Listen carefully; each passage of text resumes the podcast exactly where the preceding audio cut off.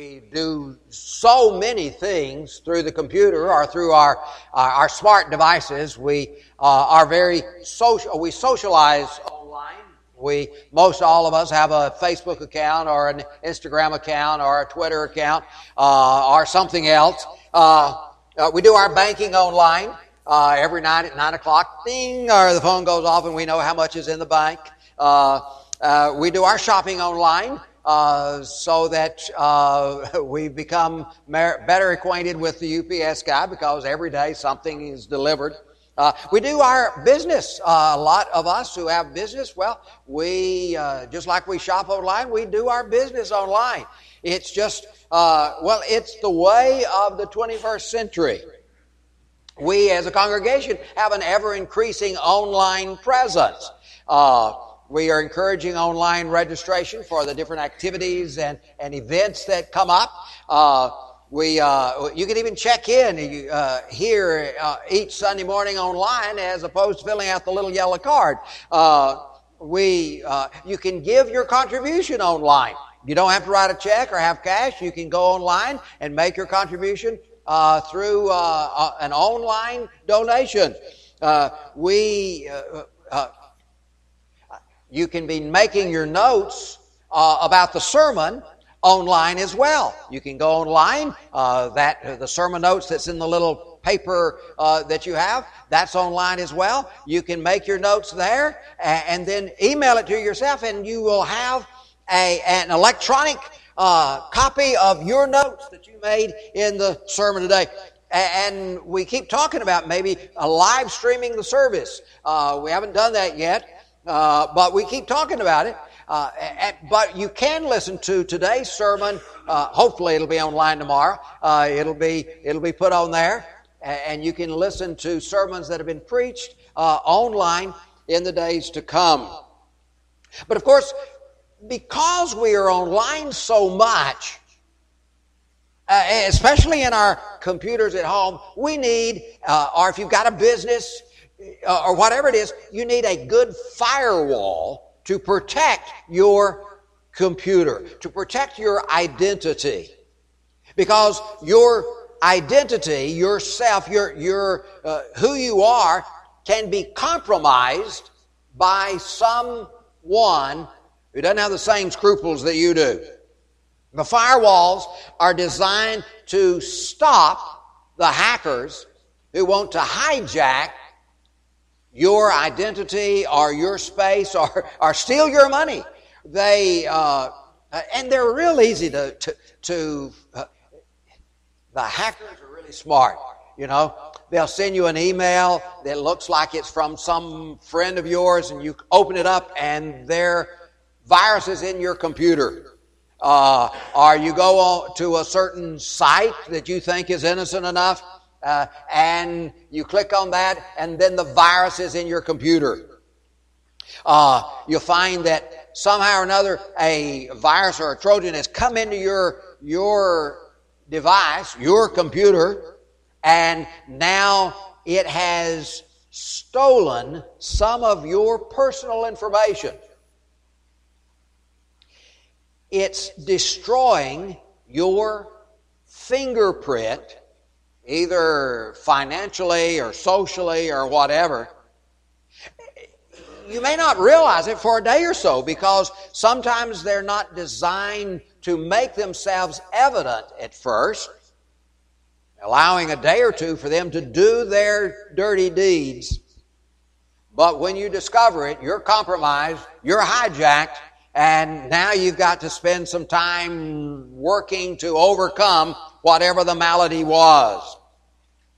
Several years ago, the church computer was hijacked. Literally hijacked. Uh, don't know exactly how it came into the computer, never did find that out, but it froze up our financial records. We weren't able to, uh, didn't, well, we could go down to the bank and find out how much money we had, but we couldn't access our finances. It had been uh, some malware had come in and they were demanding a ransom. We'll release your finances if you pay the ransom. Well, we didn't pay the ransom. We didn't suffer it. They didn't get into the bank, just our computers. Uh, and if you don't count the time that uh, that Eric spent uh, and that Mary spent uh, several days trying to reconstitute that. We didn't suffer any loss, uh, but there are those that want to do evil. You know, God created us in His image. God made us holy and righteous. But that image that God has given to us has been hijacked so often by so many forces of evil. Satan has hijacked God's divine image in humankind. So much of the world has been listening to Satan for so long that God's image is hardly recognizable in the large part of the people who live on this, on this earth. We are not recognized, at least spiritually. The image of God has been hijacked, distorted. We follow the course of this world. And like Jesus would say, we, since we have believed in the father of lies, we are children of the father of the lies. Children of God have a certain God given fingerprint, identity. Satan wants to corrupt that image. He wants to alter the fingerprint so that it doesn't look like God anymore changing our identity to look more like himself, Satan, than to look like God. some extent or another, Satan has corrupted the fingerprint of everyone who's ever lived on the face of this earth, except Jesus. God's not happy with that corruption that has come. The fact that His image isn't visible in His creation. He's not happy with the schemes of Satan, with the corruptions that are there. The law was given to help us recognize the corrupting acts of Satan. The law was a firewall trying to stop the hacks of Satan, but it wasn't effective. Muchly because we didn't pay attention to the law. We didn't follow the precepts of that. It, it wasn't sufficient. It wasn't fireproof enough. We still lived in sin. We still lived separated from God. We still kept following Satan and were therefore enslaved to Satan. Because, see, we are the slaves of the one we follow, the one we obey. And so we were still condemned by our sins. and our identity in the Lord still corrupted. So God sent Jesus to be the ransom, to, in effect, pay the price and buy us back. Jesus tells us that because we sin, we're slaves to sin, hijacked, prisoners in the possession of Satan. Uh, John 8, verse 34, Jesus answered them, Truly, truly, I say to you, everyone who commits sin is a slave to sin. You're hijacked. So now is imprinted with Satan's corruption. A lot of folks don't realize it. And sometimes we do realize it, but it's too late. And we, we're there and we're struggling to be free and we don't know how to get free. All sin really is addictive. Some are more recognized as addictive, but every sin addicts, uh, uh, captures us. And it is so hard to break free from any, from every sin. Oh, we easily we recognize the addictiveness of drugs or alcohol or pornography. Fornication is just as addictive. Tell the one who's been living immorally to break free from that, and it's hard for them to do. Hard for them to break off from that affair. Sin holds us captive. Truth sets us free. The lies of Satan hold us captive, enslaved to sin, hijacked by Satan.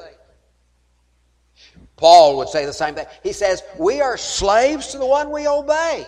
And if we keep obeying, if we keep following Satan, then even though we may not like the idea, we're still slaves to Satan. Verse 16 of Romans 6 Do you not know that if you are, present yourself to anyone as obedient slaves, you are slaves to the one whom you obey? Either of sin, which leads to death, or of obedience, which leads to righteousness? A lot of people hardly realize that they are obedient to Satan, but they're following Satan. They don't realize that their actions day after day really do enslave them. They're not their own. They're not bearing the, uh, the image of Christ. Satan has stamped on them. They may be just ignorant, uninformed about God's will, and deceived by Satan, by the devil, and they, they're just doing what they've been taught.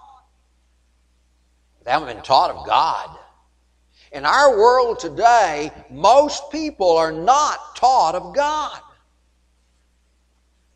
We are not the voices. The voice of God isn't the, isn't the voice that the world is hearing. We live in a world so corrupted by Satan that most people are fully ignorant of the will of God, of God's morality. Truth is. Concepts have been so redefined by a world in sin, people hardly realize that they're walking prisoners to Satan. Love means passion and sex.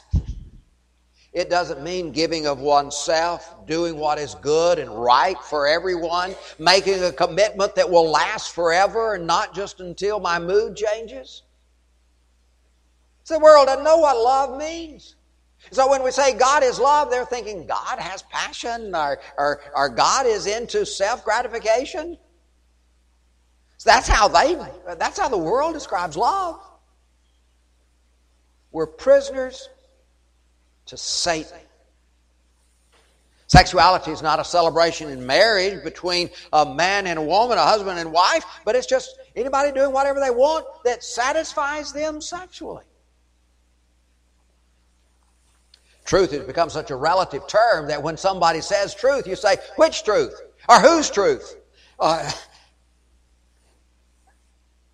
truth has become what the majority wants. You see, our world has been hijacked. Truth has been hijacked, corrupted. And so many of the spiritually hijacked don't understand they've been pulled away, hijacked from God. Their reality is so different from the truth of God that they don't understand God's truth. Their reality is separated from the God of love and peace. And so they'll look for love and they'll look for peace in all the wrong places. They don't understand faith and hope. They're blind, being led by blind guides. That's the world we're living in. They don't understand the darkness that they're in. The, they under, do not understand the righteousness of God. They have no idea because they don't know the Word. And the voices they're hearing are not the voices of truth, not the voices of righteousness, not the voices from God. They follow Him sometimes because they just don't know any better. How tragic that is. Now, that doesn't mean that they're excused because they don't know any better, because God has made Himself evident enough in this world and given us enough of Himself in our conscience, in our soul, that we ought to know the truth. But People just don't listen, they don't pay attention. The flashing lights of the satanic world are just too strong. And that's all they see, that's all they hear. Father of lies has so deceived us that what is basic and what is natural is no longer believed as natural and basic and true. Still, the truth can set us free. And the world needs to know God's truth. The world needs to understand Satan's hacks and deceptions. It's not that much of a mystery how Satan deceives. Intellectually, we know what happens, even though we still fall to his deceptions. He puts this seductive picture or image before us, uh, or, or perhaps it's a real person in front of us. And we look and we gaze, and before too long, we've looked too long, and now it's lust. Or he puts this new toy in front of us or this different possession. He dangles it there and we look at it and before too long we have greed. Or maybe envy. Or maybe we, we are afraid that somebody else might want what we've got, and so we become defensive or angry. And we're swinging our fist, fighting people away. See, Satan knows our weaknesses. He knows what to put in front of each one of us that's harder for each one of us to resist. He knows how to capture us in sin. And once He captures us, we're trapped. May even take a long time before we realize, I can't get out of this. When we are there, we're so securely trapped, it's almost impossible to break free. Satan has his heavy ransom. He's not going to let us free. It's really not that much of a mystery how we can be set free from our hijacker, from the hijacker. Our freedom's in Jesus. He is the ransom that sets us free from sin's condemnation. He is the ransom that releases us from the chains with which Satan has bound every one of us. Jesus would say this of himself Mark 10, verse 45 For even the Son of Man came not to be served, but to serve, and to give his life as a ransom for many. Paul would say something similar. 1 Timothy chapter 2, verse 3 through 6. This is good and it is pleasing in the sight of God our Savior, who desires all people to be saved and to come to a knowledge of the truth. For there is one God, and there is one mediator between God and man, the man Jesus Christ, who gave himself as a ransom for all, which is the testimony given at the proper time. Peter would say the same thing. It's a fundamental truth of the gospel. We're saved by Jesus because he ransoms us. 1 Peter 1, verse 18, knowing that you were ransomed from the futile ways inherited from your forefathers, not with perishable things such as silver or gold, but with the precious blood of Christ, that uh, like that of a lamb without blemish or spot. The wonderful thing that we read when we're going through the book of, uh, of Revelation is the praise of the saved who are in heaven praising God. And those that are there, those who have had their fingerprint of God restored by the ransom of Jesus, have had the image of God reconstituted, recreated in them by the ransom of Jesus. Revelation 5, verse 9. And they sang a new song, saying, Worthy are you to take the scroll and open its seals, for you were slain, and by your blood you ransomed people for God from every tribe and language and people and nation. You've made them a kingdom and priests to our God, and they shall reign on the earth. The hijacker cannot hold we who have been set free by the blood of Jesus Christ. He has no right to us anymore. We've been set free. And God wants everyone to be set free. And His grace in Jesus is sufficient for everyone. But remember, we are the slaves, the one we obey. So even though the grace is there, the ransom is there for us to utilize, if we keep following Satan, the ransom's not going to do us any good. We just keep going back into, well, slavery. Because we are the slaves of the one we follow.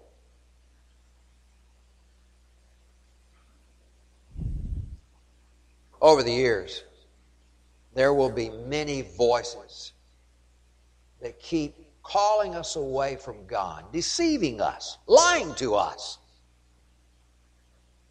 and then hijacking us. Some will come even from within churches, false prophets that, that will mislead the flock of God. They may speak of a changing morality or changing obligation. You know, that happens today. We hear it in the voices of those who call themselves Christians. But remember, God's will does not change. God doesn't change. He's the same today as He ever has been.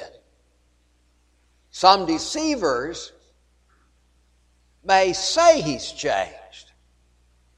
Or some deceivers may say times have changed, and so morality changes. We are so much more sophisticated now than we used to be.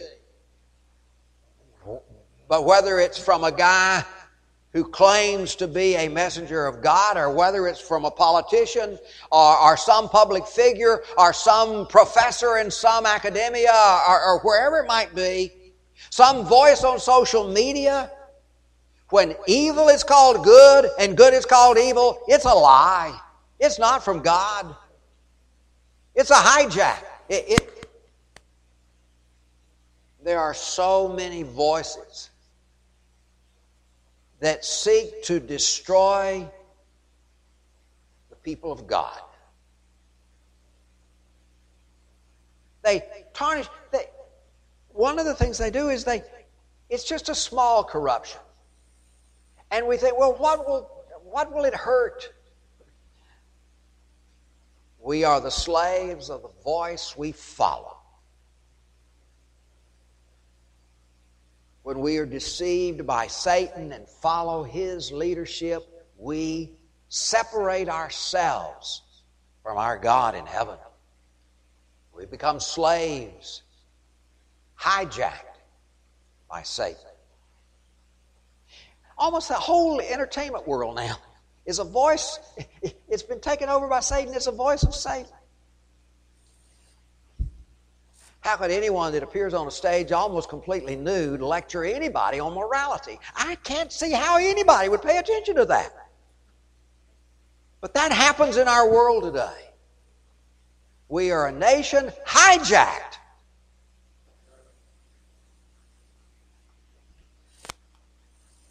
Some liars will tell us that, well, happiness is found here. Uh, you'll enjoy life. It'll be so much better. And there may be a few weeks when it is good. But the end of sin is death. and drugs or alcohol or any of those things, it may seem really good right now, but you know, everybody that does drugs, you either get out of it or you get dead. That's about the only two results. Somebody helps you out, or somebody buries you. Many will follow the broad path, hijacked, with their fingerprint corrupted by Satan. And they'll be happy for a while. But the end thereof is death. Satan makes us think his way is best. But he is the father of lies. Don't listen to Satan. Once he has us secure in his captivity, it's only the blood of Jesus that can free us. If we listen to the world, we'll be corrupted by Satan. We need to be followers of Christ in every part of our lives. Here, Peter 2 Peter chapter 1 verses 1 through 3, but false prophets also arose among the people, just as there will be false teachers among you, who will secretly bring in destructive heresies, even denying the master who brought them, bringing upon themselves swift destruction. And many will follow their sensuality. Because of them, the way of truth will be blasphemed. And in their greed, they will exploit you with false words. Their condemnation from long ago is not idle. Their destruction is not asleep. Dropping down in that paragraph or that chapter to verse 19. They promise them freedom, but they themselves are slaves of corruption. For whoever overcomes a person to that he is enslaved, or whatever overcomes a person, to that he is enslaved.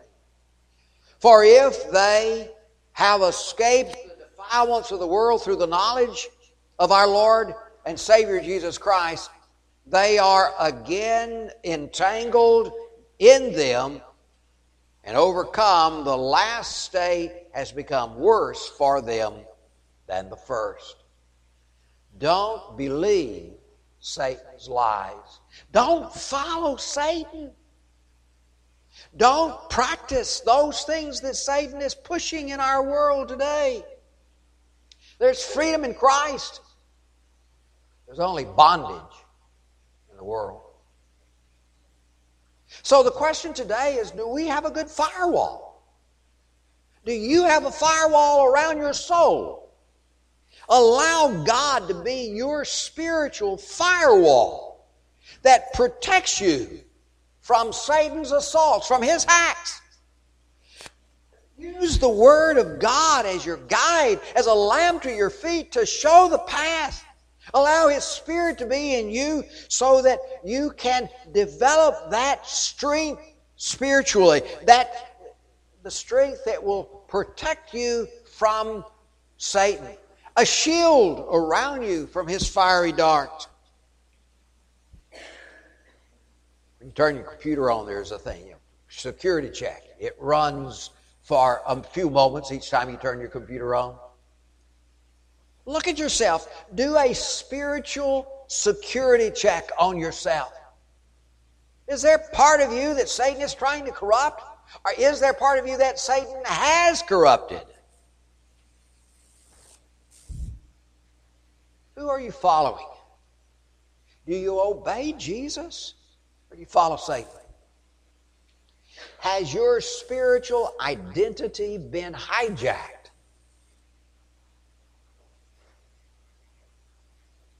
Is there Satan on your thumbprint? We can help each other. We can be a, a part of each other's firewall as we have the Word of God and we share that with one another and as we encourage one another, we can be a firewall with each other. That's part of what being part of a church is. We help each other, we encourage each other, we become part of a firewall in our Christian journey.